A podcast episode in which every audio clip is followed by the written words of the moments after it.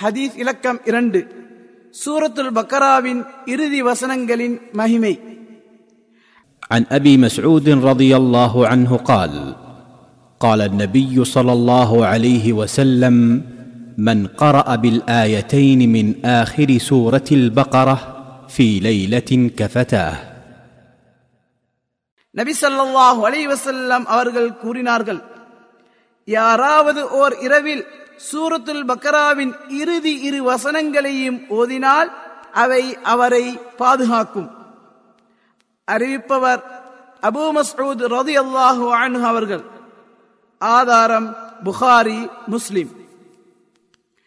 அறிவிப்பாளர் பற்றி. அபு மஸ்ஊத் என்ற புனைப்பேருடைய உக்பா பின் அமர் அல் அன்சாரி என்பவர் ஒரு பிரபலமான நபித்தோழர் ஆவார் நபி சொல்லாஹ் அலைஹி அவர்களுக்கும் மதீனா வாசிகளுக்கும் இடையில் நடைபெற்ற இரண்டாம் உடன்படிக்கையில் கலந்து கொண்டார்கள். அப்பொழுது அக்கூட்டத்தில் மிகச் சிறிய வயதினராக இருந்தார். உஹத் மற்றும் அதன் பின் நடந்த அனைத்து போர்களிலும் நபி அவர்களுடன் கலந்து கொண்டார்கள்.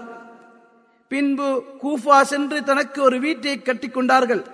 அலி அவர்கள் சிஃபின் போருக்கு புறப்படும் போது கூஃபாவுக்கு இவர்களை பிரதிநிதியாக நியமித்து சென்றார்கள்.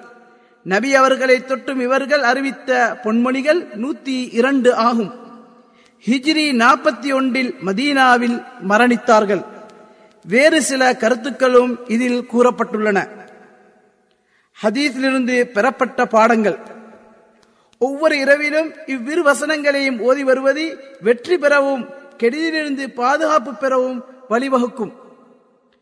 இரண்டு ஒவ்வொரு இரவிலும் இவ்விரு வசனங்களையும் ஓதி வருவது அல்லாவின் மீதுள்ள மனிதனின் நம்பிக்கையை பலப்படுத்தும் மூன்று இவ்விரு வசனங்களையும் மரணமிடுவது முஸ்லிமுக்கு அவசியமாகும் அவை பின்வருமாறு آمن الرسول بما أنزل إليه من ربه والمؤمنون كل آمن بالله وملائكته وكتبه ورسله لا نفرق بين أحد من رسله وقالوا سمعنا وأطعنا غفرانك ربنا وإليك المصير. لا يكلف الله نفسا إلا وسعها لها ما كسبت وعليها ما اكتسبت.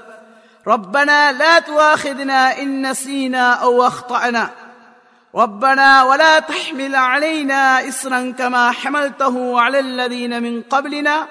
ربنا ولا تحملنا ما لا طاقة لنا به. واعف عنا واغفر لنا وارحمنا أنت مولانا فانصرنا على القوم الكافرين.